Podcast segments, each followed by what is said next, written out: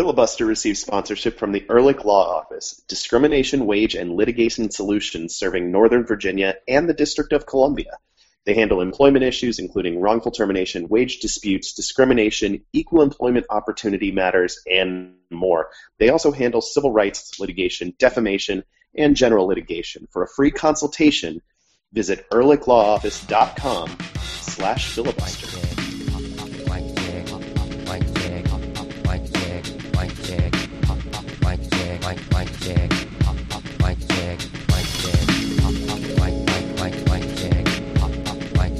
And that's how you get thrown out of a chicken restaurant in College Park, Maryland.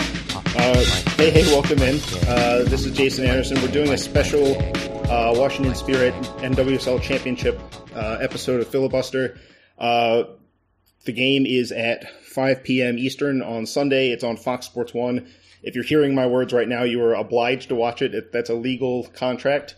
Um, Adam's not here to tell me that it's not legal, uh, and he's the lawyer of the show, and he can't stop me. Um,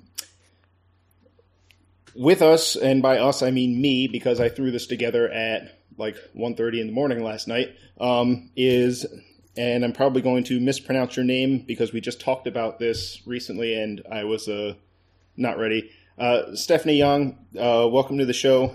Um, go ahead. You're about to. Uh, you nailed it, Jason. I did. Is that pronounced Anderson? Close enough.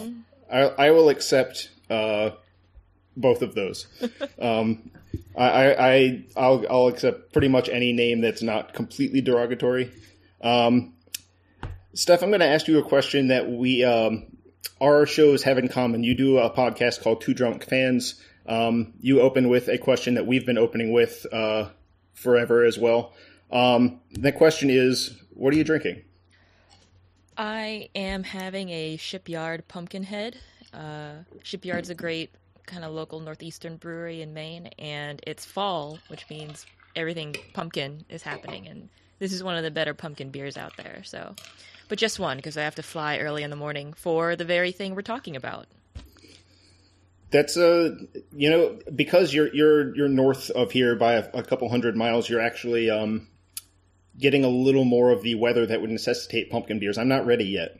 Um, the calendar says I should be ready, but the temperatures outside have said not yet. Um, but uh, I, will have to look out for that one. The pumpkin beers can be hit or miss. Like if if they go bad, they're real bad. Yeah, yeah. Um, I know a couple people who say Shipyard's not for them. It's a little too sweet, but I really like it. It's the first pumpkin beer I ever had back in the day. Okay. When I was new to New England, so special place in my heart and my stomach. Um, I'm trying to. Th- I think I think Shipyard Brewing is available in the the DMV for for our listeners. Um, you might have to look hard for it, but it, it is out there. I've I've seen it on shelves, or at least where I live. Um, you can, I guess, you can all come down to my house, and I'll I'll take you on a tour of the local liquor stores. Um, which, unsurprisingly, I have strong opinions about all of them, and there are a bunch. Um, I am drinking a not a non fall drink. I have a Mexican Mule which is a Moscow Mule but with tequila. Um, I bought. I think I mentioned this a couple episodes ago. I bought a bottle of Espolon Reposado um, because I could not locate my preferred Reposado, which is Technico. It looks like a, the bottle looks like a luchador. Uh, Espolon has not displaced Technico at the as the I guess the best way to put it would be the belt holder. I think they're a belt in wrestling, right? Um, I've I've already gone for a metaphor of a sport that I don't fully understand, which is common practice for us. Um, is fine, um, but uh, a Mexican Mule is definitely a summer drink. But I had one last can of ginger beer, and I have limes, and I'm trying to get, I'm trying to figure out what to do with this tequila. So this was an experiment. Maybe uh, I I am unfortunately not flying to the final, so I guess I could. Um, I do have writing to do and I feel like it might suffer a little bit if I went with shots. It On the other hand, benefit a little bit if you do some shots. Loosen up, man. You know that is not truth in there. Either that, or that's just not a good compliment for my writing in general. that it would definitely improve if you just got wasted. Um. Anyway, uh, I'll, I'll, I'll have to think about shots once this is empty though, because it will be empty. Um, let's talk about the 2016 NWSL Championship. First of all, the fourth championship the league has had, which is already a, uh, a major accomplishment in and of itself. Um, I should have told you I was going to ask you this. Um, how how big of a deal is this that the league has even gotten to this point? I think at the beginning of season four it was a big deal, and then as the seasons progressed and the league overall kind of looked steady, it's like, all right, whoop de doo, we read season four. What's next? We, you know, we got to be asking what's season five going to be like? What's season six going to be like? Because I think the league does look fairly like it's got its legs underneath it now, and it's staggering forward like a little newborn lamb, delicious little lamb. I'm so hungry. yeah. Oh wait, have you not eaten dinner? Um, not enough for the amount of alcohol that I just had. So that's uh, I, I also I've done the exact same thing, um, which is kind of a custom of the show, which might explain the rambling that is a now a hallmark of filibuster. Um, I often skip dinner until it's over, so that's a good idea. We're we're experienced podcasters. Definitely, I've been doing this for two years now, so yeah, and and here we are making a basic a very major mistake, not being physically ready to podcast.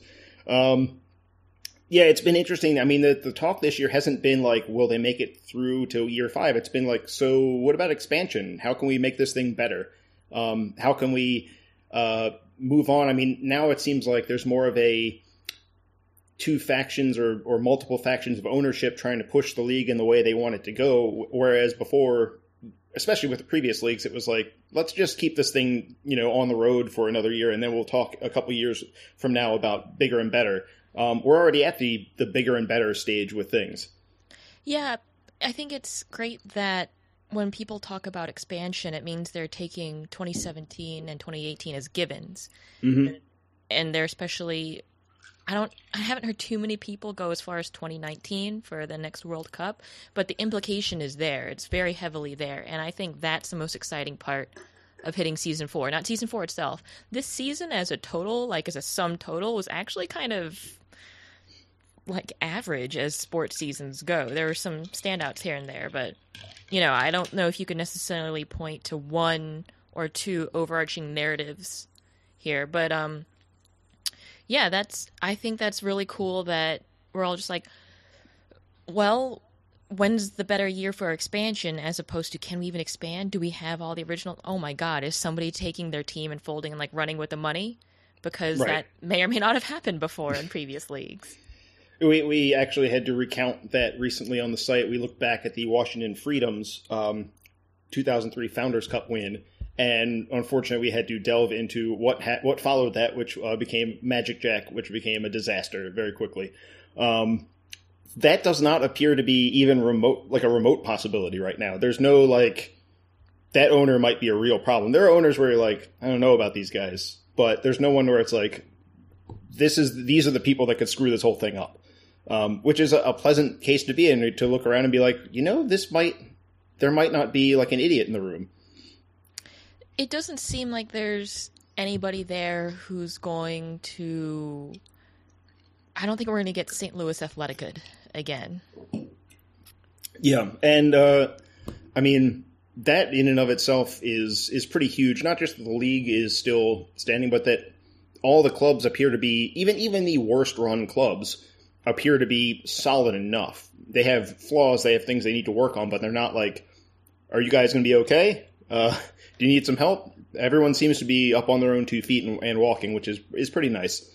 Um, speaking of uh, one of those clubs that has maybe not been considered a model franchise, uh, the Western New York Flash, despite that, are in their second NWSL championship in four years. Um, they finished fourth in the table this year, uh, nine wins, five ties, six losses.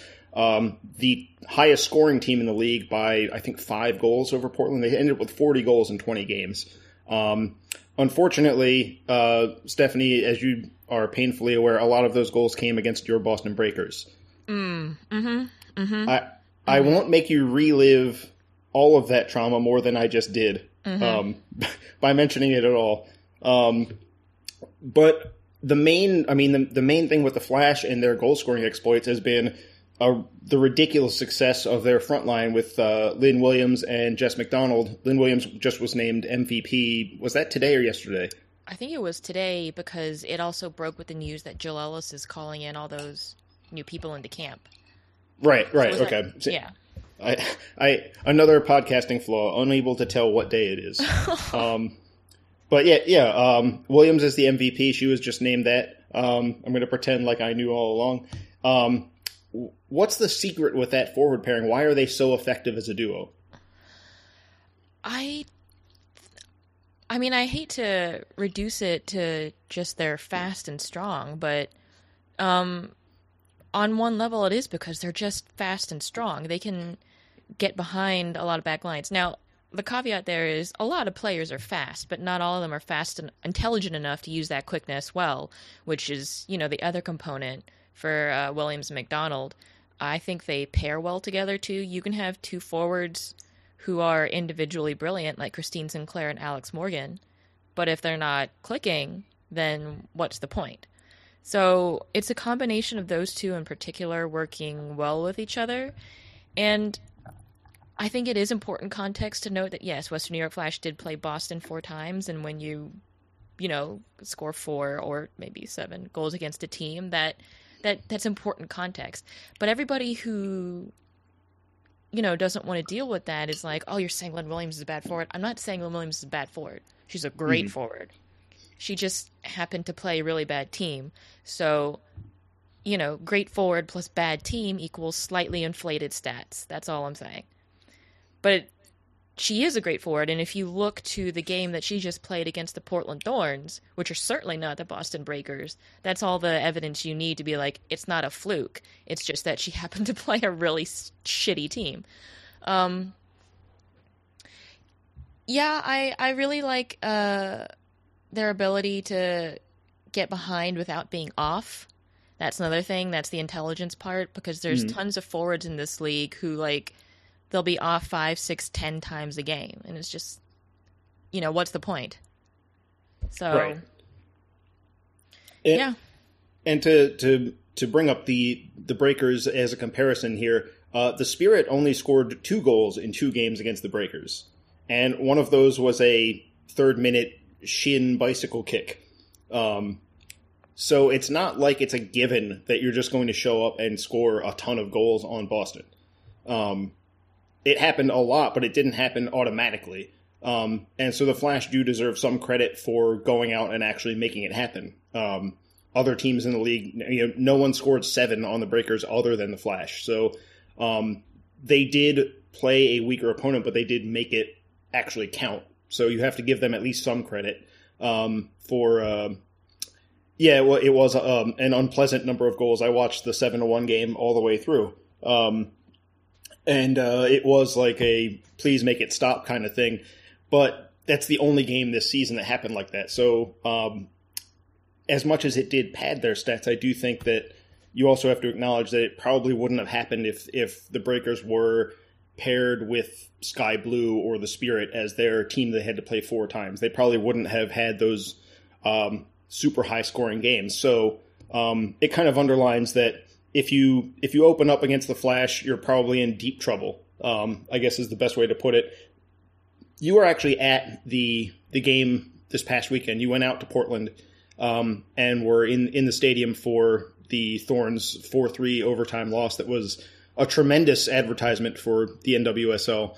Um, give us give us an idea of of why things went the way they did for the Flash. Why, how did this actually? How did they pull this thing off?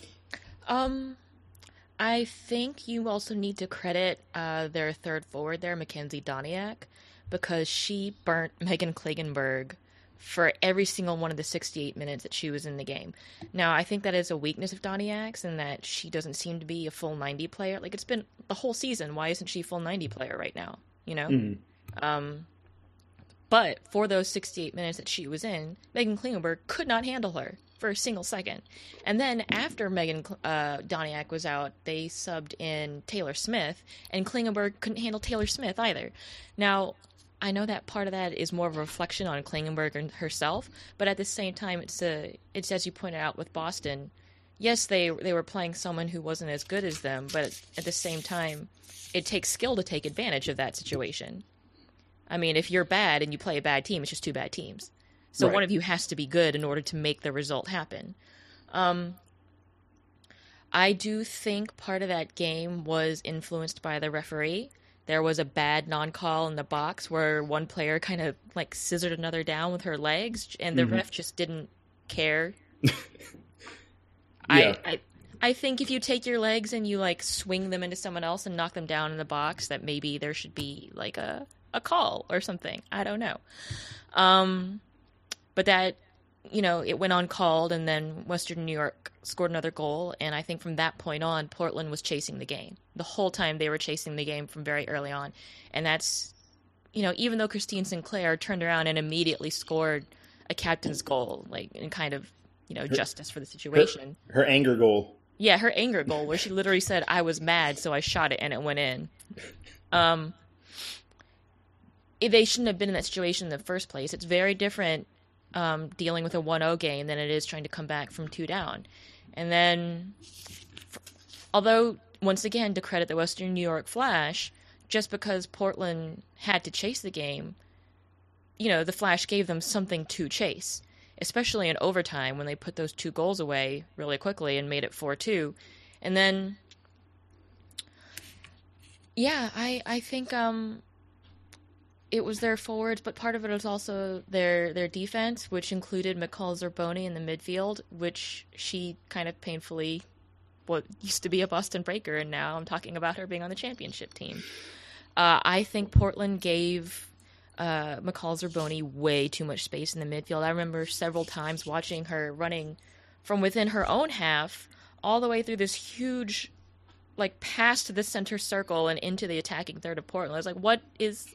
You just can't let anybody get away with that, let alone McCall Zerboni, who is very small but packs like a lot of power for the punch. She, man, in a physical fight between her and I don't know, a, a larger player like Lindsay Horan on the Thorns, I'd bank on Zerboni every single time. And then backing her up, you know, there's Samantha Mewis right there willing to take advantage. So if you give those two, Zerboni and Mewis, space in the midfield, you, you're done. Yeah, and, and I'm glad you brought up the, the physicality. I mean, Zerboni appears to be like a ball of muscle.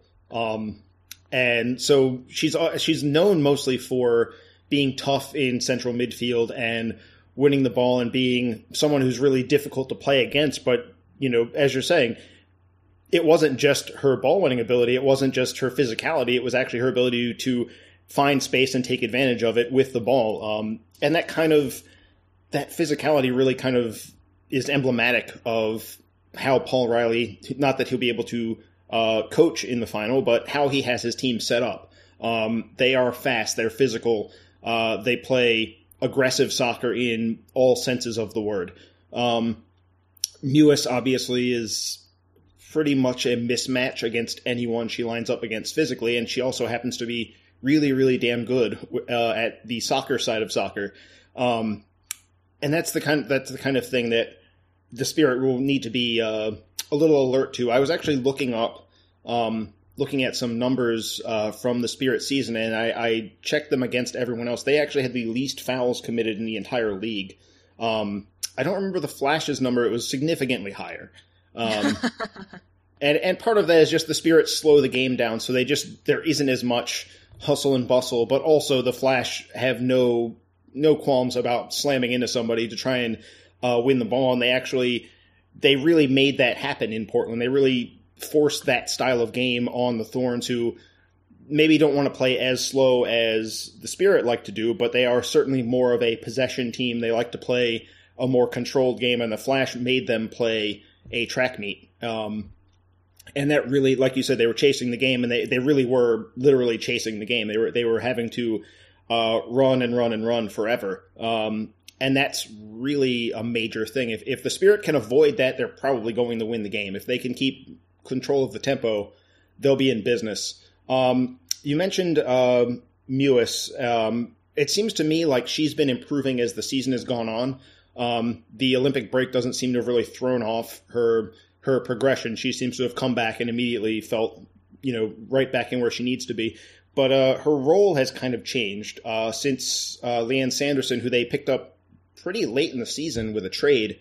Um, they brought her in to be a number ten. She tore her ACL. She's she's done for the year. Um, against Portland, that was um, Mewis's role was was to play ahead of Abby Erceg. How is how do you think that looked uh, in person, and what do you think of her her odds of being successful in that kind of spot uh, in the final? I, I mean, I'm generally impressed with Mewis. I do think she maybe needed a little more time to adjust to that role because when you're playing in the 10 role, you do tend to be more noticeable just by the nature of that 10 role. But for me, I wasn't seeing Mewis pop up as, as much as I would hope for a 10. I mean, my favorite 10 of all time is Kelly Smith, so I'm a little bit spoiled there. And like, maybe that shouldn't be the benchmark by which I measure people. Um, I thought she was fine. Um, and she, you know, what, didn't she have a, a goal in the game? So yeah, she had the, the opening goal. Yeah, she was fine. I think when she settles in more, I don't think she needs to do too much more settling in. She'll be even more fine. And I think she's got a defense that she can rely on behind her, not just Zerboni, but um, you know who I really like on that defense, who doesn't really get talked about much, is Elizabeth Eddy. Uh, I like this kid on the wing opposite Jaelene Hinkle. Hinkle, uh, whatever. I really like Eddy. She's tough. She doesn't take guff. I thought she was a lot better than her counterpart, Megan Klingenberg, on that day. So, and then between that, they've got Erceg and, um, the name just flew right out of my head as the other CB.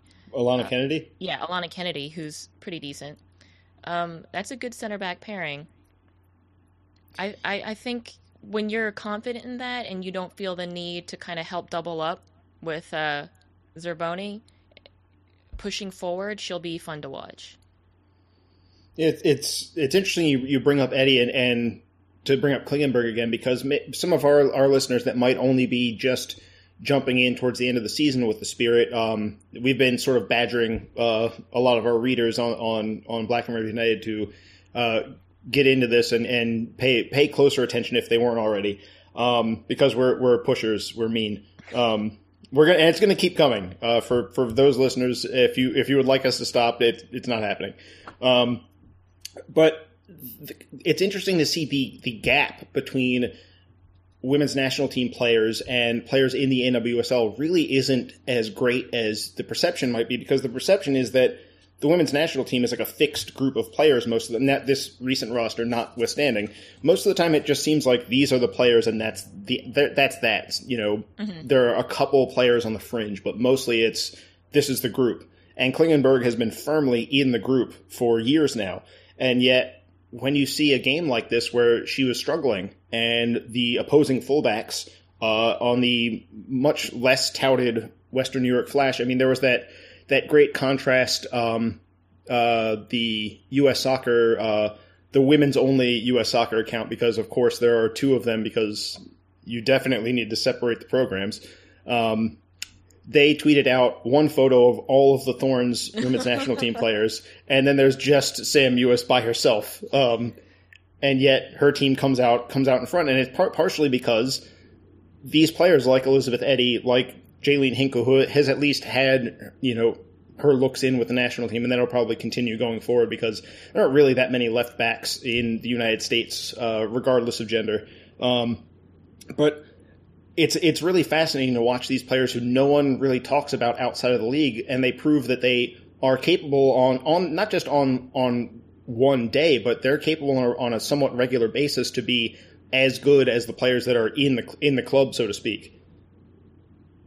Yeah, I think that's true. And then you look at these players who are being called in to this this latest lineup for the camp against Switzerland, and you're like, yeah, yeah, we've been a lot of people have been saying a lot of these names for a really long time, and you know, part of it you can blame Ellis not wanting to rock the boat for the past two years because they had World Cup and Olympics.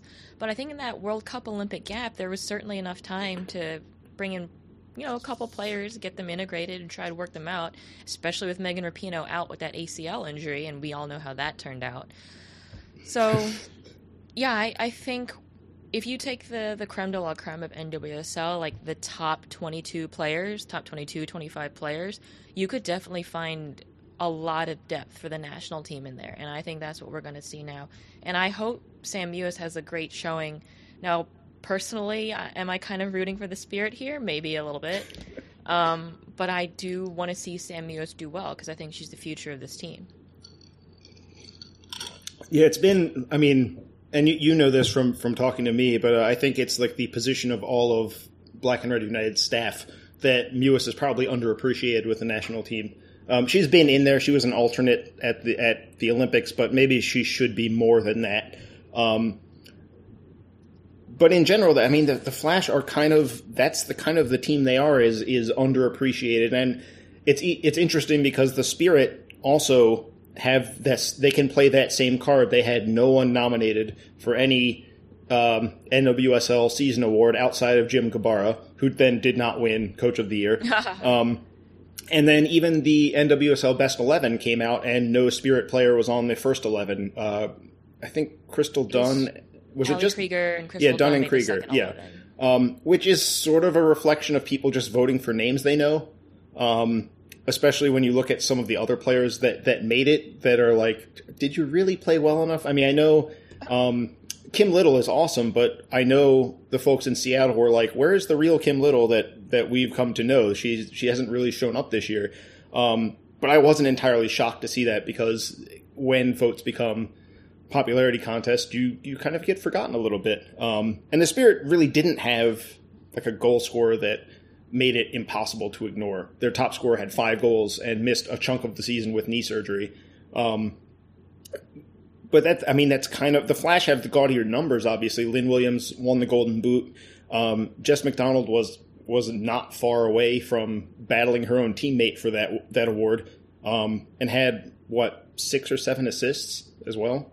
I um, think McDonald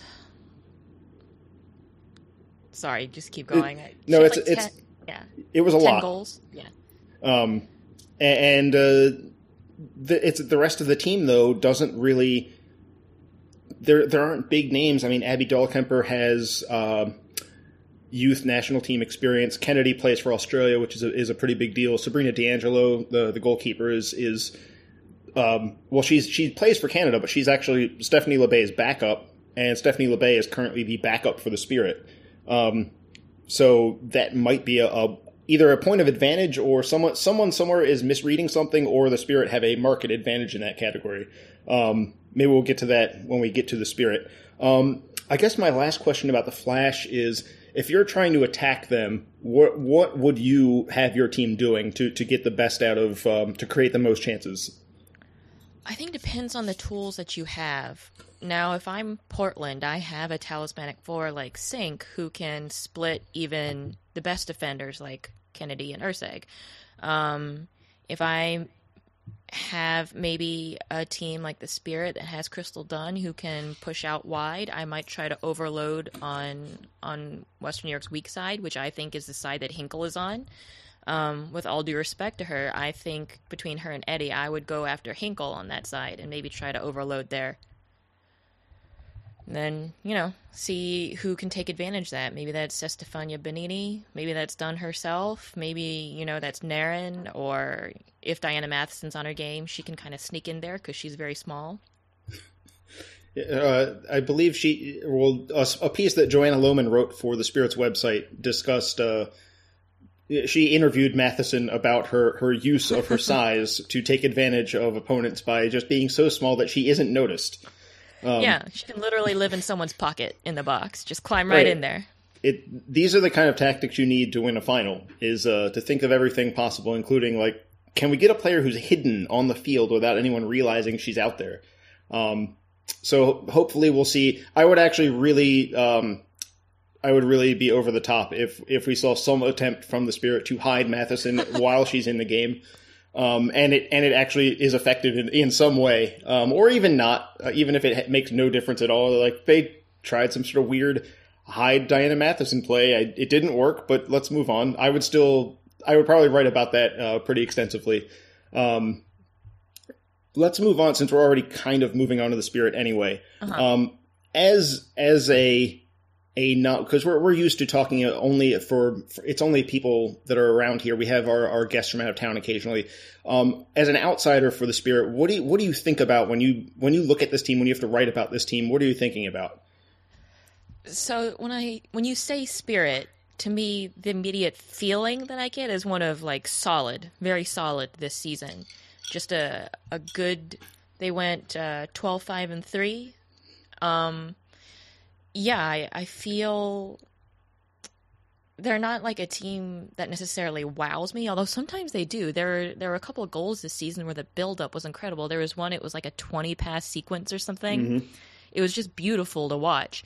So solid but in that good watchable calming, not in that kind of dull stay doer way. But you know, you know what I'm saying. Um as someone watching them from the outside, I was uh, really, really psyched when Boston held them to just a 1 0 win, but that was the very first game of the season. um, uh, I, um, for for me, there's also no line in particular that sticks out for me on that team where I, am like, oh, I point to this. For Chicago, for example, I like point to the midfield. Um, yeah, that that midfield normally, or like same with Portland at midfield or sometimes they're forwards. Or yeah, with Western New York, I point to the forwards and be like, "That's your." But with the Spirit, I say I see defense, mid, forward. So I'm like, check, check, check, and not one of those lines necessarily sticks out for me in particular, if that makes sense.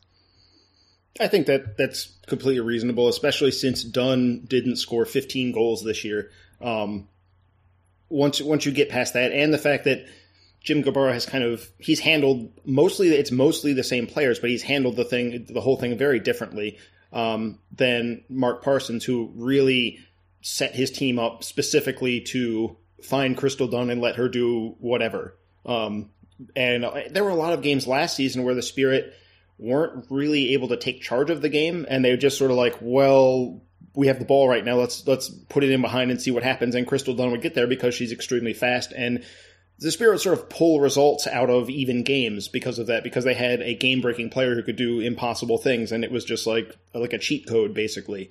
Um, this year, I think Gabarra's really been focused on making sure that when the cheat code isn't available and it doesn't work, what else what else can this team do? Um, I think I, I, don't even have a number on how many times the Spirit changed their front three, um, but we, have included um, Caitlin Buckley, who covers the team, has done an awesome job this year covering the team.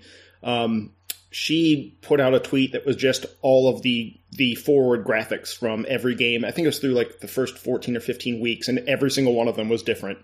Um, and it kind of sums it up that every week there's a new look, and Gabarra definitely is engaging in some some tinkering. He's looking to find at, the early part, the early part of the season, it was just that the Spirit had seven forwards um, or six and a half, depending on how you see Matheson. She usually ends up. She usually ends up as a forward. I don't. I, This isn't another height discussion. Um, I, I, have to protect myself because that laughter was giving me away. No. Um, most of the time plays as a forward for the Spirit, but is sometimes a midfielder, and with Canada plays as a midfielder. But there was a lot of like, how am I going to get all these? Because the, the Spirit already had a bunch of forwards, and then they drafted Cheyna Williams and they drafted Callie Farquharson, and it became like, you know, the Spirit are mostly forwards. The, the roster is mostly made up of forwards, and how are you going to get them into games? Um, it's been interesting to watch that come together, and in a way, it kind of makes sense that that tinkering, that lack of a constant shore lineup, does mean you kind of fall back on. Um, you, you don't really fall back on one portion of the team. You have to be good everywhere um, and even the, the front line with all that chopping and changing, it's still been a good front line no matter, like, it, pretty much every combination that has been sent out there has been effective one way or another. Um, I think there was a game where the Spirit had Williams, Stengel, and Ordega all in the field at once, and it was like these players are all going to play kind of the same. There's no, um, there's no one that wants to drop underneath. Everyone wants to go forward. Um, and it still managed to work. It was the right call for that situation. I can't remember which game it was. It, I probably should have this available, but I don't. Um, but it's kind of a little, a little of Jim Gabar. Jim Gabar's kind of had a uh, a charmed life as a coach this year, but also after 20 games or 21 now, um, it's kind of hard to argue. Like uh, I found myself at the game that you know the major question with the Spirit now is actually at the other side of the field with the center back situation, and as much as it was like. Why is Megan Oyster not starting? It was also like this team is doing really well regardless of what Gabarra does. Like he he change, changes players for individual games and it keeps working. And maybe maybe I'm used to in the men's game. It's very much a these are the guys that this is the lineup and coaches in MLS especially love stability. They for the most part they all want to trot out the same team. In the NWSL, there's a little bit more of a willingness to experiment. Maybe it's because the, these are mostly you know in most cases the best players in the world um, in a lot of instances, and so you have maybe more freedom to to get away with it. I, am kind of stumbling into a question that I wasn't prepared to ask, but what is your impression of the the league in general with with coaches going for a little bit more of a individual game matchup strategy rather than saying these are my players and they're going to start this week and the next week and the week after that? Yeah, that's interesting. I didn't really think about that before because it just kind of became status quo for me, but I think you do have you have something there where in NWSL, the talent is not as diluted, and the players in NWSL do tend to be the best that, you know, in the country at least, but certainly a lot of these players who aren't national team players, they would be welcome in any other league in the world. Um, maybe not like at PSG or Lyon, but, you know, a, a lot of them could easily find spots mm-hmm. overseas. So I think it does make it easier for coaches to mix and match. I think that's exactly it. Uh, there's there's more freedom in the roster because the drop off in talent between starting eleven and then you know the three subs you want to use, or even the next six subs that you would be considering mixing and matching. It's just not as steep. Yeah, I I think that's probably. I mean, it's kind of a question. Like like I said, I'm I'm sort of stumbling into it, so I haven't spent too much time thinking about it. But I, th- I think you're on something that um, the players are a little more able to adapt to so many different things going on, so many different changes. Um, I guess I'll, I'll, go to the center back question, which is where I initially was trying to find my way to, but as always, I just sort of talked myself into a tunnel.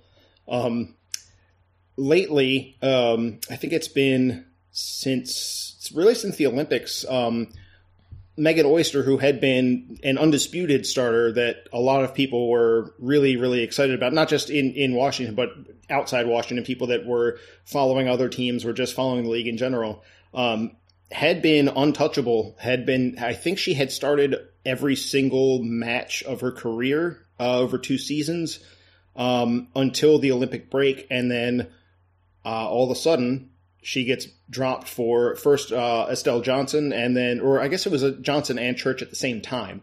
Um, and since then, I, w- I was actually working on a piece about this that by the time this podcast goes up may also be on the site. So you might be able to read that and listen to this at the same time if you're really into uh, multitasking and or just overloading your your senses, which is kind of kind of what I'm into.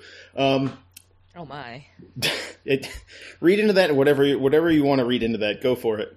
Um, but it's it's been interesting to watch the the spirit go back and forth. Where I I know uh, you've you've been in the the NWSL Slack room that we have for for SB Nation writers, and um, aside from that, just being an awesome Slack channel, um, it's also a place where there's been a lot of like, where is Megan Oyster? Um, what's going on. And we don't here in, in Washington, we don't really have an answer. Um, it's been fascinating to me as a because it keeps not really going too badly wrong. Um, in the semifinal last week, the the choice ended up being Church and Shelina Zadorsky. Um, and I I don't know who asked the question in the press conference, but there was the question was asked, and Gabarra said that he thought about Oyster and then he thought about Johnson, and then he thought about Church, and he sort of went back and forth all week before he made his mind and went with Whitney Church, um, who up until she got that first center back start, we had been thinking of as a center back, or, or not a center back, as a defensive midfielder or a right back. Um, and then all of a sudden, she got plugged in there and has played most, not every game, but most of the games. The the the fly in the ointment for that because it sounds that makes it sound like well yeah she's going to start the final the fly in the ointment is that the one game that oyster started after all that was against the western new york flash. Um, how do you when you're looking at this situation with with the spirit center backs uh, are you as baffled as we are um so I'm coming from a team that has had their own kind of rotating door with center backs, although it's it's not as much coach's choice as it has been out of necessity the past two years. I'll say. Um, last year we had a center back situation where one of the players was probably better pushed out wide, but there was no better option. And then this year we had a center back pairing that was probably going to shape up to be better than it had been, but one of our center backs had to leave for the Olympics. What are you going to do about that? So, and then, you know, later in the year, there were injuries and somebody got yellow card accumulation. It was just the whole thing. Boston's had some really shitty luck this year, but it's it's over. It's done. It's it's over. It's over. I, am saying this to reassure myself. Like, yeah, it really is over. I've been trying not to bring up the breakers as much as possible, but you did that one to yourself. I mean, that trauma, man, it lingers. It lingers. You just kind of have to snap out of it whenever that happens to you, like that fugue state. Um, I really don't know, man. I haven't been watching your center back situation as closely. Mostly, I've been listening to you guys yell about Church and Oyster this entire time and going, "Yeah, that is a weird situation." Uh, I mean, I'm with you on it. I I like you better, you know, when you're when it's the other way around. But you're right in that it also hasn't really bit them in the butt yet. And uh, unless it does, you know, it's the same situation with uh, Weiss and Labbé. Not not exactly, but in in the sense that you know you had someone who I thought was fine, and mm-hmm. although in their case it was interrupted because Labbé also had to go for the Olympics, and then when she came back, Weiss had pretty much earned the spot, and then Gabar kind of wasn't interested in explaining himself. He was just like, "Yeah, she's our number one keeper. What that? What do you what do you want from me?" Um, but in his soothing Jim Gabarra voice, you know what I'm mm-hmm. saying? That yeah, uh, uh, it that the goalkeeping situation has been interesting because Labbé did play well. It wasn't anything special, but she was playing strongly enough. Um, and then she went to the Olympics as Canada's number one because Erin McLeod was injured. Um, and then Weiss did play one game before the Olympics.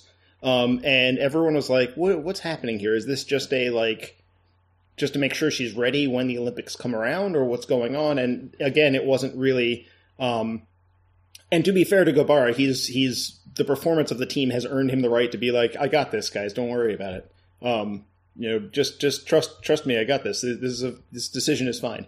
Um, without really getting into the the nitty gritty of it. Um, but Weiss, I, I mean, I am always hesitant to look at goalkeeping stats because they're always reflective of the team you're playing for. Um, people always bring up goals against average, but if you're on a bad team, that doesn't you could be an excellent goalkeeper and still have a terrible goals against average because your team is bad and there's nothing you can do about it. Um, other than i guess save every shot. Um, you know if, if, you can uh, defy the laws of physics then so be it. Um, but weiss did bring the goals against average down a little bit for the team.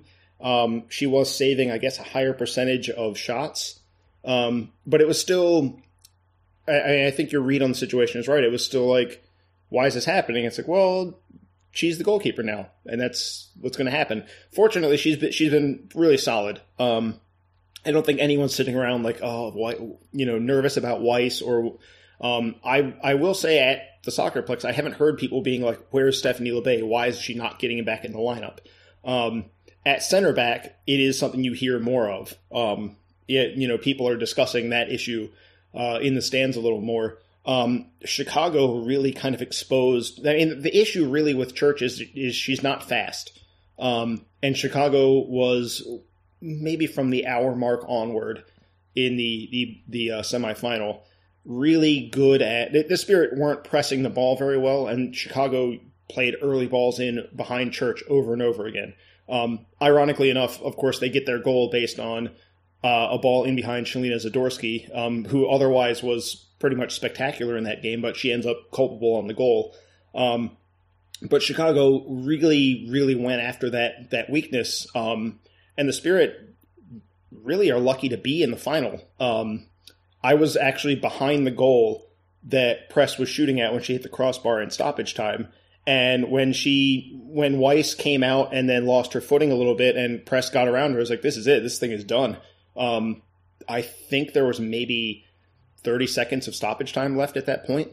Um, and uh, to see the ball go off the crossbar is like this is un- an unreasonable blessing. We're not used to this um, in uh, in in DC soccer. It, it hasn't been uh, things haven't been great. Um, they, they've been good fairly recently. There are maybe some listeners are probably howling about DC United, but the fact is that they're probably going to be in the playoffs for the third year in a row. It's not terrible. Um, it, the spirit had come a long way. 2013 was a nightmare year. Uh, if you were playing soccer in this era, you probably you probably shouldn't have. Um, just in general, like, and I'm not just talking about professionals. I mean anyone. You just shouldn't have have bothered. Um, but to see that come back off the crossbar, it's almost like this this team is is living a living a charmed life. It almost at that point, I almost felt like, well, they're probably going to go on and win it just because they got away with it. And to their credit, during the break, they did fix the problem um, by pressuring further up the field, keeping more of the ball. But it still means that you have a thing you need to hide. And if Chicago is able to play in behind for a speed mismatch, Western New York is all about playing fast and playing direct and going in behind and, and sending runners after the ball. Um, that might force Gabarra to go back to Oyster, or he could go uh, with Estelle Johnson, who was really, really solid um, when she stepped in. She didn't play a minute until the Olympic break. Um, she Zadorsky had the left center back position locked down, and Johnson stepped in like she'd been there all year. Um, and somehow only committed three fouls in uh, 11 starts at center back. I don't know how you pull that off. I, I guess I'm just a kind of a goon by nature. Um, so to me, only committing three fouls in a game is unfathomable. It's like, how did you do this? Like, I completely, this is foreign to me. Um, I guess, uh, and this is reflecting my, uh, I only prepared for the flash portion of the show. I didn't have time to write notes. Um, the mir- the midfield uh, for the Spirit, um, no one really got acknowledged, but they've been pretty much the.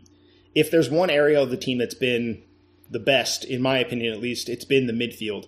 Um, what do you think of that trio of Christine Nairn, Joanna Lohman, and Tori Huster? I mean, I would agree with you in that the, you know, even though I said among the lines, like you wouldn't say, oh, that's you know, clearly the part here that's moving the whole ship.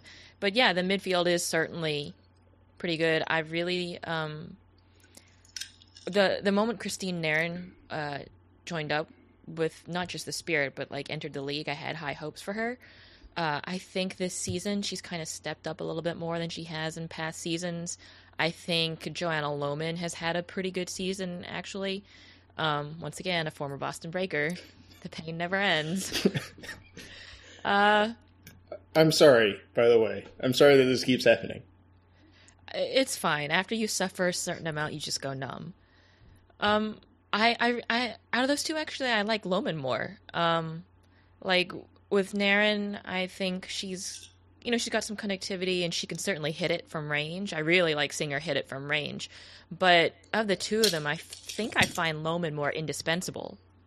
Like if you lose Nairn, there's there's ways to work around that. But if you lose Lohman, I feel like you've lost a lot more in your midfield. Like you've taken some of the spine out of it, and you need your spine. You need it for things. uh, that's true. I, I, I didn't take too many anatomy courses, but I'm pretty sure that's that's accurate science, which is a rarity on this podcast. Um, but also, I think I think you're touching on something important, which is that um, in the semifinal, Lohman came off. I think with like 20 minutes to go, give or take. 70th, 70th minute, yeah. Yeah. Um, and that, I mean, this, the Chicago was starting to figure out how to exploit the matchups they wanted, but then Lohman came out and things got worse um, from there, and it was maybe losing that. Uh, robust presence in midfield, someone that's just going to cover every blade of grass and is going to fight for everything. Um, the spirit kind of it was kind of a weird sub because Matheson came in, but she didn't play in the midfield. Estefania Banini stopped, dropped back into the midfield, um, which is a very aggressive move uh, when you're up one nothing. Um, but the result was, I mean, and that I can see some justification because you're increasing your ability to press forward. Matheson is more active without the ball than Banini, but um, by losing out in the midfield, by losing that level of activity in the midfield, the Spirit did seem to suffer a little bit, and I I kind of get the feeling that that might be a lesson that gets carried over to the final where if Lohman is able to give anything else, she'll be on the field as long as she possibly can because the Spirit really did lose something in the, in that exchange. And it's not that I mean you're bringing in Matheson and we're talking about Banini; these are good players. Um, but as far as the balance in that trio, um, it really does that. That trio really is sort of perfectly set up to play as a group. Um, and if Lohman has to come out, I, I, there really isn't a natural substitute. It's actually the Spirit kind of another thing that Spirit have been fortunate about this year is that um, because of their forward heavy roster, they really didn't have to do very much in the midfield. It was just the same thing almost every single game. Um, Sigvardsen Jensen, the uh, Danish international that the Spirit signed with, like, I guess it was during the Olympics when that, that happened. Um, she came in, and I mean, we're talking about a Denmark international that has played in the European Champions League. Um, and she really she made a couple sub appearances, and the only game she started was the midweek game against Seattle. Um, that maybe got overshadowed by some other stuff. Um, one of the strangest, uh, one of the strangest games I've ever been to in my life was trying to figure out what was going on with that. Um, and uh, I don't know how I don't know how Caitlin got through it trying to cover it as a uh, as a journalist because there was a lot to cover. It wasn't just hey, this team uh, clinched a home playoff game for the first time ever. That's a big deal. It was like this is like the biggest story of the year, and it has nothing to do with soccer. Um, but yeah, that was um, another thing that happened that night. Uh, one of the billion things that went on was that um, Sigvardsen Jensen played. She played pretty well, um, but at the same time, I don't think anyone in that midfield is is in danger of losing their spot. Um, I guess the the you mentioned in the the first segment you mentioned Makenzy Doniak who um, didn't I, I, did she play against uh, I've got my billion notes. Um, she yeah I don't think she played against the Spirit the last time these teams met. Um, but she she with Sanderson's injury injury there's room for another attacker. So she ended up on the right against Portland. Um, that means in this game, assuming that they don't change anything, she's going to be up against Caprice Dydasco, who at the start of the season that would have been a very nerve wracking prospect. She looked Dydasco looked very nervous, and Doniak um, actually has a history of scoring on the Spirit when she was at UVA um, in preseason games. She had a knack for uh, for goals against the Spirit. Um, but now Dydasco actually looks kind of kind of up for this. Uh, she's been really solid. Um, do you have any any thoughts on on her progression as a player? Caprice Dydasco is one of those people at the beginning of the season. I kind of was like, oh, okay, and then as the season has progressed, I've just like grown in confidence in in her as part of the back line. The the Spirit back line especially without Krieger in it, it's. I, I think back to the beginning of the season, and then yeah, if you had said Caprice Dydasco to me, I'd have been like, yeah, she's any one of, you know, a hundred NWSL players out there who, you know, we talked about the top twenty-five of this league. Well, she's kind of in the next tier in the median, but now I'm like, I have a lot more confidence in her. I feel a lot safer with her back there, if that, I guess I would put it. Um, it you know, I don't feel as safe with her as I would, for example, like having Becky Sauerbrunn in a situation. But that's that's like a, a, a that's a terrible comparison because it's like it's like comparing you know feeling safe behind a riot shield versus feeling safe behind a trash can lid. That's not uh, an insult to Dydasco. That's right. like a compliment to Sauerbrunn. Right. Um, I, would just like to add that uh, in the next presidential election, Becky Sauerbrunn will be, I believe, age eligible for you to vote for her for president. Um, so let, us we we can get that going. I think I've been pushing for that for a little while. Um, so prepare yourselves for that for that um, for the next four years um, because the election cycle for the next election has already started. Um, oh God. I know. Uh, I think Samantha Bee covered that and was just furious. Like it wasn't even a joke. She was just mad. Um, the but but I feel like we could cure that the anger by having a Becky Sauerbrunn presidency.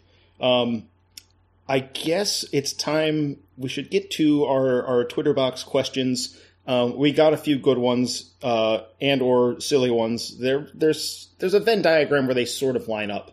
Um, I guess we'll start with uh, someone that you work with at the Bent Musket. Um, or wait, yes, you already answered this question. Never mind. Sorry, Jake. Um, your question already got answered. Um, all right, we'll talk. We'll, we'll go with uh, Allison Lee uh, at Allie Beck, who who covers the uh, the Sky Blue, the Sky Blue. Oh God. Um, okay, Sky Dad. Sky Blue FC uh, for once a Metro. Um, Allison wants to know who would win in a game of chicken. Uh, Joanna Lohman on Diana Math- Matheson's shoulders or Shelina Zadorsky on Crystal Dunn's shoulders?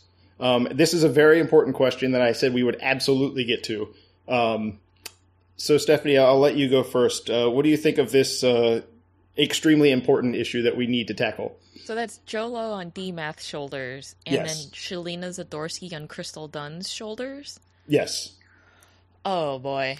So obviously in a game of chicken you got two components. You got your base and then you got your person on top who's jousting it out.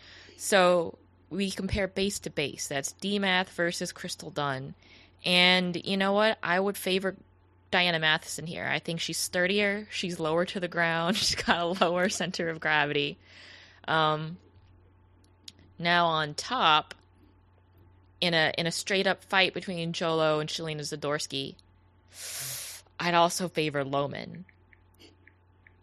Now, sometimes teamwork can overcome individual brilliance, but the question is do Crystal Dunn and Shelina Zadorsky have the kind of connection that will allow them to overcome their one on one matchups? And I don't think they do. And that's that's kind of the point that I was going to bring up is that we did talk about how Lohman wrote an article about how she is old and Matheson is short. Um, there is no Zadorsky Dunn article to match, um, though neither of them have an old or short claim on on the spirit. Um, Dunn is not tall, but on a team with Matheson, she'll never be the short person. Um, and that level of understanding might be might be critical here. Though I, you know, there is a um, I appreciate that Allison has split um, split the national sides up, so there's a Canadian and American on in, in both cases. Um, the teams are even in that on that front, so we don't have to get into. Uh, for for those that don't know Stephanie, she has a huge uh, is a is a huge fan of the Canadian national team as um, as well as the U.S. I, I I haven't really figured out exactly how that relationship works, other than that you have strong feelings uh, in general. It's a mess. It's a hot mess. That's how I work it out. Okay, that's. I mean, that's appropriate. This is for our longtime listeners. Uh, hot mess is, is standard. We're we're used to that. Um, so I guess I guess you're landing on the Lohman Matheson team, which I think is is an accurate take on this. Uh, again, extremely important topic. Um, I am screwing around with my phone rather than bringing up the next question. Um, Ann O'Dong uh, wants to know: Does your southern drawl grow stronger in Texas? I guess we'll find out tomorrow. Actually, what we'll we'll find out after the. Uh, God, even just thinking of Texas and the South makes me want to get twangy. Um, we'll especially find out after the game because That's kind of a yes. Is the after party, and I'm sure someone's going to record me saying something particularly, you know, yokelish. This, uh, I, I have to say, uh, I'm really glad that most of my dumb, drunken stories, like the one that I was speaking of at the start of the story, happened before smartphones.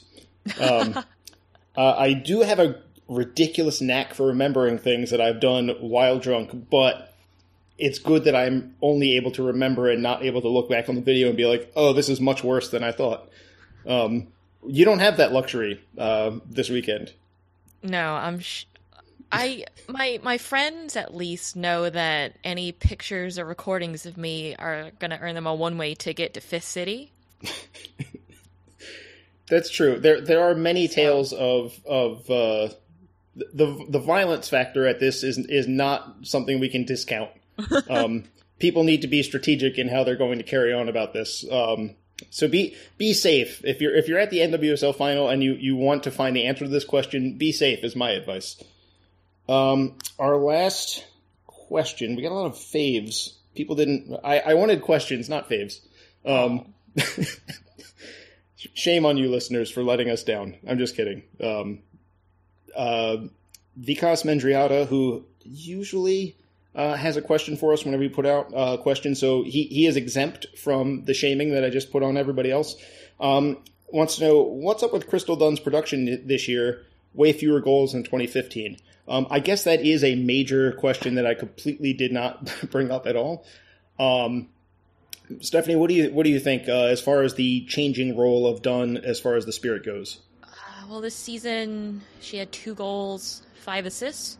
Yep. Um, but she's still tied for for a leader on the team in shots on goal, and she's also tied in in shots total.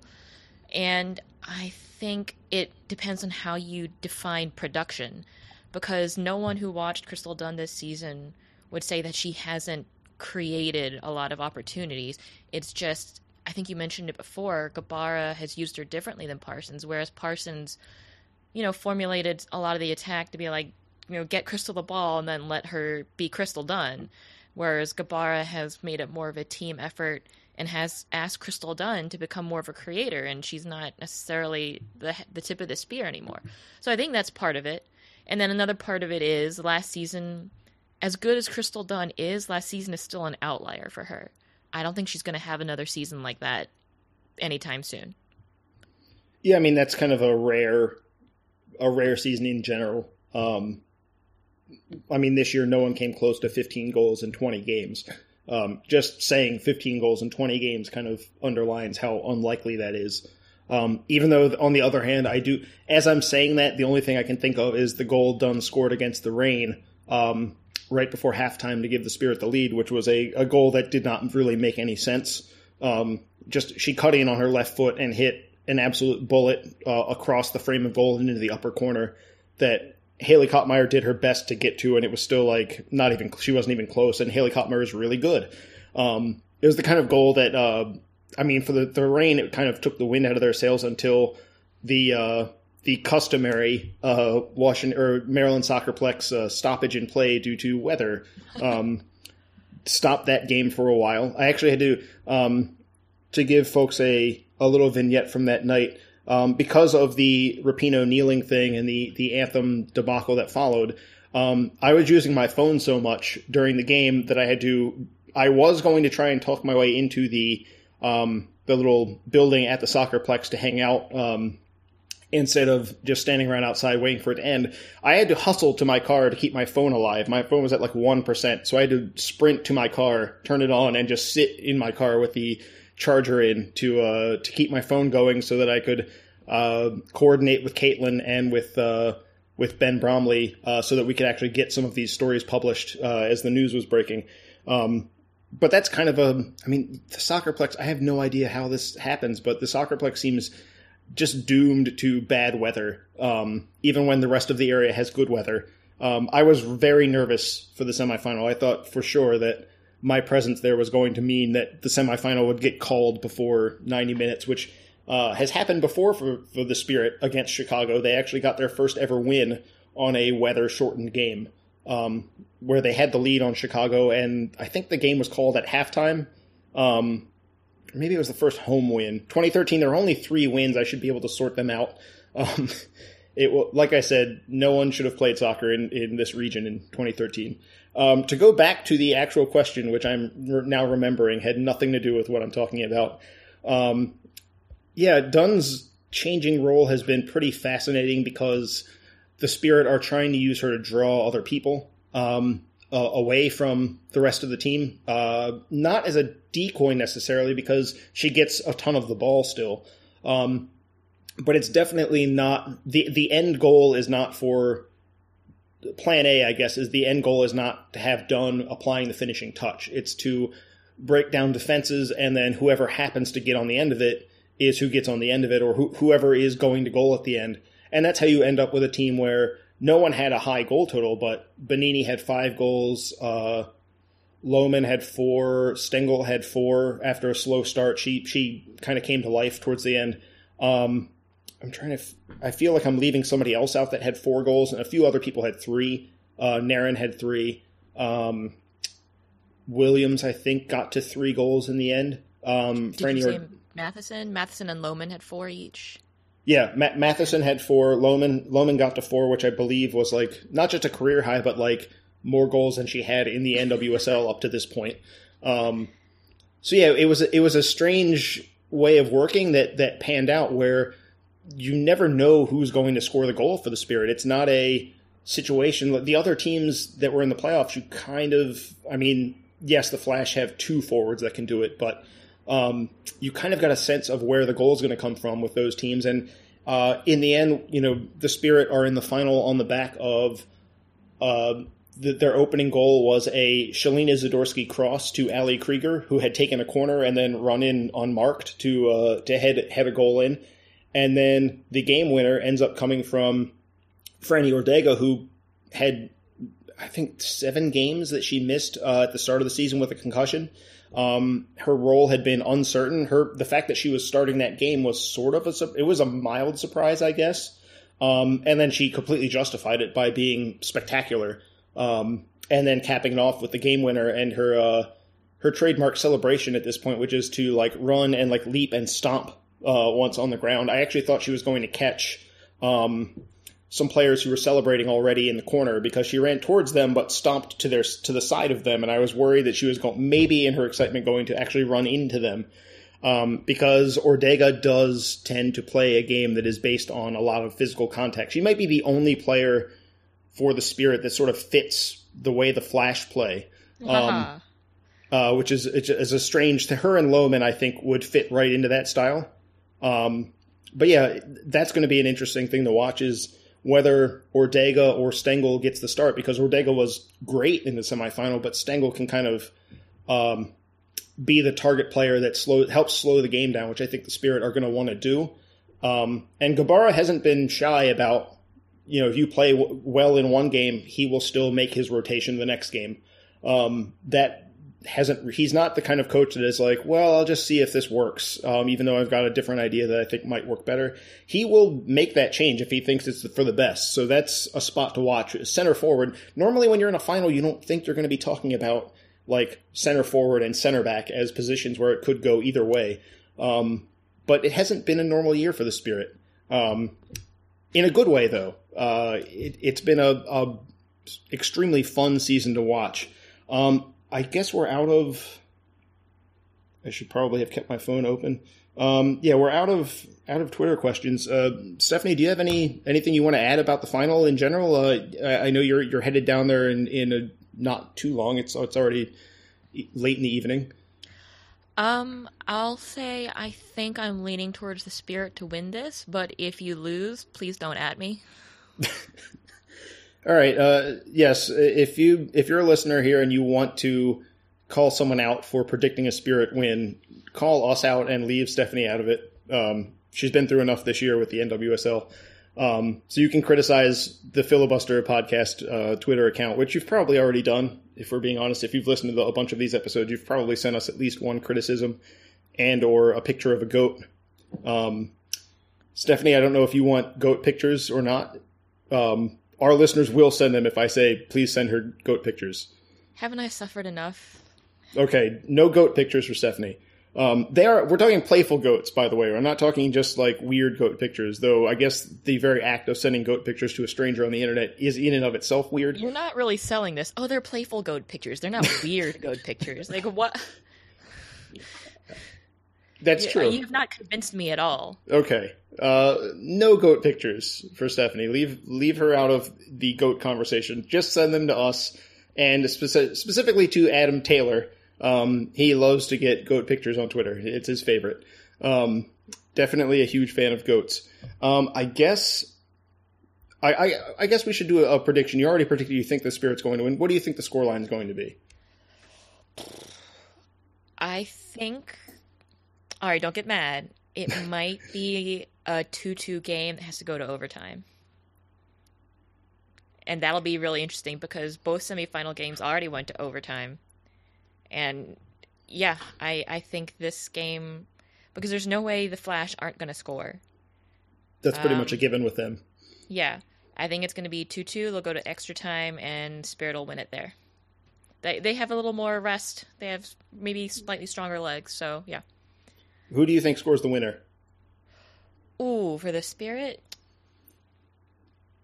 I think it would be poetical if it were Banini. Okay, uh, I'll take that. I'm I'm I'm told that I am the the site's Banini stan.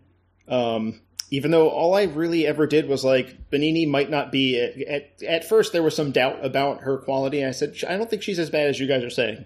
Um, and this made me instantly the Estefania Banini stan of blackandredunited.com, um, which has not let up because, of course, um, why ever let up? See also the goat photos that have been coming in for like 100 plus episodes at this point. Um, I'm going to go. I actually thought the semifinal was going to go to penalties, um, and that didn't quite happen, which is good. I'm glad it didn't. Um, so this time I, am going to go with. I actually think this game gets decided in regulation. I think the Spirit can actually put their stamp on the game and play the style that they want to play and not get caught in a track meet against the Flash. Um, it'll help that the Flash will be forced to play on grass rather than turf. I think that'll slow things down a little bit. Um, and I think it'll. I, th- I think two one Spirit will be the final score, and I'm going to go with. Uh, I guess it really depends on what forwards actually play for the Spirit because that's always a, a question. I'm gonna go. I'm gonna go with the Spirit original. I'm gonna go with Diana Matheson to get the game winner. Um, she has scored game winners in big games before. Um, got got Canada their first bronze medal in soccer via just that sort of thing. I don't think the goal will be as dramatic as that goal. That was a what 92nd minute goal, I think. It was um, insane, and there were you know screens were offside with Kaylyn Kyle like throwing herself down on the ground to to get out of the way and not be involved with the play. And right, yeah, that was nuts. So it's not going to be that dramatic. No, I, I, don't think anyone's going to have to heave themselves into the ground to to save to to to. to I, I, was about to say to save the day, but really to prevent uh, ruining everything. Um, I think I think this goal will be a little more conventional. Um, I think we're probably talking about a similar goal to Ordega's where a good build up leads to someone with a tap in at the back post. Um, I'll even go one further. I think Joanna Lohman has another goal, uh, another goal in her. I might be making that prediction because Joanna Lohman is from Maryland and is the same age as me, and we olds have to stick together um, because the world is cruel and will will take us down if we don't stick together. Um, for the Flash, I mean, I guess it's kind of basic to, to say uh, Lynn Williams probably gets a goal. Um, it wouldn't shock me if it was on a long throw in, given that they scored three long throw in goals against the uh, the Thorns. Um, but yeah, I'm going I'm going two one Spirit, um, and hopefully not the sort of dramatic two one Spirit win. Maybe this one could be a little more straightforward. Though I suppose there is the lifelong memory that comes with a extremely dramatic final win. I, will really take whatever win they're going to give, but um, I have a I just have a hunch that the Spirit are going to be able to get to play the game that they like to play, which usually doesn't revolve uh, around a lot of dramatic endings. When they control the game, they tend to kind of slow things down, and the opponent just sort of wilts um, because they've chased the ball so much. Of course, if the Flash open the scoring like they did against Portland, the game will probably turn into uh, some sort of lunatic game that requires a lot of screaming and drinking from everyone involved. Um, so I guess you should be prepared for that if you're going to watch the game, and you really should. Um, prepare yourself for either a you know a nice reassuring victory or like the scariest game ever, um, and probably not much in between. I don't see this game being in uh, you know Stephanie. You talked about two two. Um, I imagine there's like a fair bit of chaos in that that prediction. Yeah, yeah, it's not going to be a fun two two. Right. So so you know if if you're if you have a, a, heart problem, maybe like get yourself settled down and and focus on your your breathing. Um, maybe watch the game in a a, a dimly lit room. Um, which is my advice in general uh, is to watch watch everything in a dimly lit room. Um, but in in general, prepare for chaos, but hope hopefully the Spirit will just see this one out because I think they are the better team overall. Um, as long as they don't get into a crazy um, 4 3 epic that, granted, was spectacular for the league to have on national TV, but it's still much better to um, play your way rather than try and win. The basically, it's the opposite. Um, the opposite approach from the Flash. So it, it is a contrast in styles. It should be a pretty good game. Um, I guess that will finally, now that I'm done rambling yet again, that'll be where we end it. Um, Stephanie, why don't you tell our listeners where they can find you on the internet? Uh, yeah, I am at Thrace on Twitter, and I write for the Bent Musket and Stars and Stripes FC on SB Nation, and I do a podcast called Two Drunk Fans with my partner Gab. Not my not my life partner, my like podcast partner. Well, I should probably make that clear. uh, Two Drunk Fans is an excellent podcast, by the way. Um, it is kind of the women's soccer uh, answer to this podcast. You guys are more organized than we are, um, which has been shown time and again on this show um, this episode of this show. Um, but yeah, you guys have been. I, I, kind of kind of didn't mention it much. You guys have been doing uh, "What Are You Drinking" for a, a long time now. Um, but our for our listeners that maybe think you stole it from us, this is just a question that people ask each other when they drink. Um, so I guess you know. Again, this is a, this is an issue where people should not at you. Um, you guys came upon this innocently, I I think. Yeah, because it is called Two Drunk Fans. Right. and and in the beginning, we always would have a drink. Although as we've gotten older, God, so old, we've both resorted to like water, vegetables, and sadness. You're gonna have to join Team Old soon. You have to be sticking together with uh, with me and, and Jolo trying to trying to fend off the uh, ravages of age. I'm looking at a bottle of calcium supplements right now. So. this the that'll be the, the, next time you're on. It can be what are you drinking? It's like, well, I mix this calcium supplement into my beer to see if it'll help. Um, don't do that. That sounds like an awful idea. Um, but I guess that's that. That'll do it for us. Um, again, the the final is 5 p.m. Fox Sports One on Sunday. Uh, I'm I'm Jason. I did not have Adam or Ben because I threw this together at the last minute because I'm bad at planning. Um, and until next week, hopefully we'll have a win to talk about. Uh, actually, I don't have a way to end the show because normally we bounce off of each other, and uh, I didn't prepare you for that. So I'm just going to end it. Uh, thank you for tolerating my my input and uh, enjoying Stephanie's, and we'll see you on the next episode.